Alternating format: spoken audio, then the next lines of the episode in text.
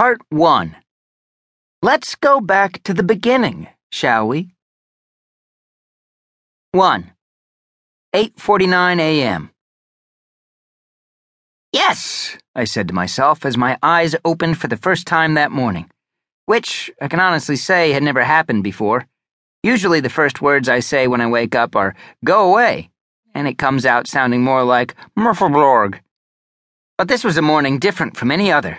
This, people, was a morning that I had been looking forward to ever since my mother first dragged me, kicking and screaming, to the school bus way back when. I think you can still see the skid marks from my shoes at the bus stop. First of all, like I said, it was my birthday, already a reason to celebrate, right? But there was more, much, much more.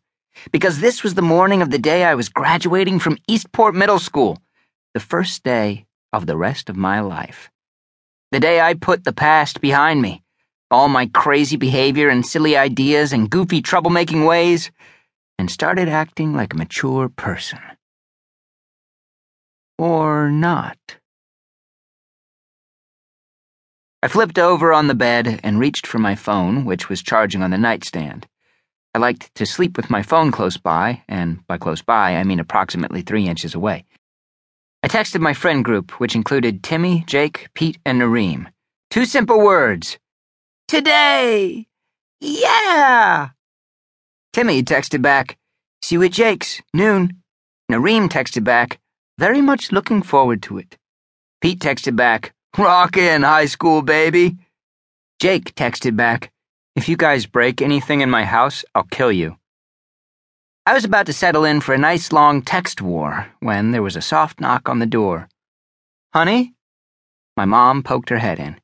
She had a big blue balloon in her hand. Oh, hey, Mom, I said, putting my phone away.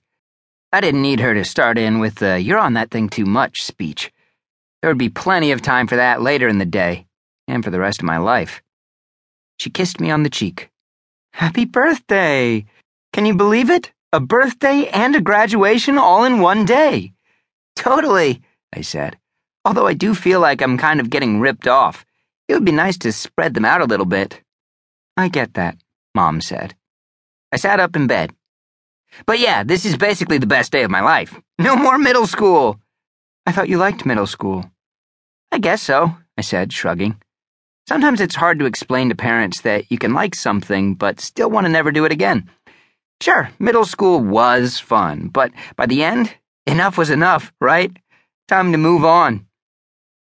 I better get going, I added, stretching. Lots to do. But my mom wasn't moving. She was just sitting there on the edge of my bed. This was weird. Usually she had to beg me just to get up. Mom? Yes, honey? Like I said, I think I should probably get up. She sighed. It all goes by so fast. Uh, what does? All of it.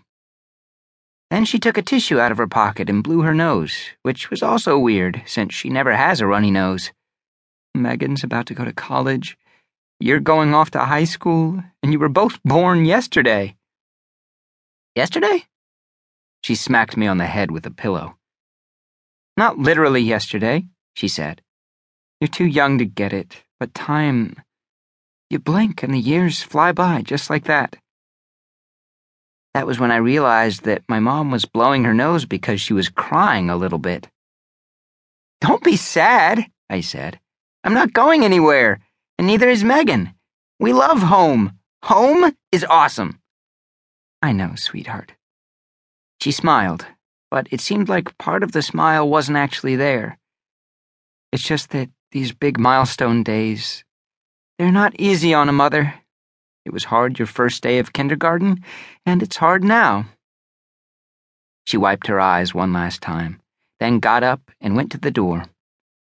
See you downstairs. Birthday graduation boy. After she left my room, I decided to close my eyes for just a few more minutes. I couldn't believe my mom was talking as if my first day of kindergarten had just happened. I could barely remember it at all.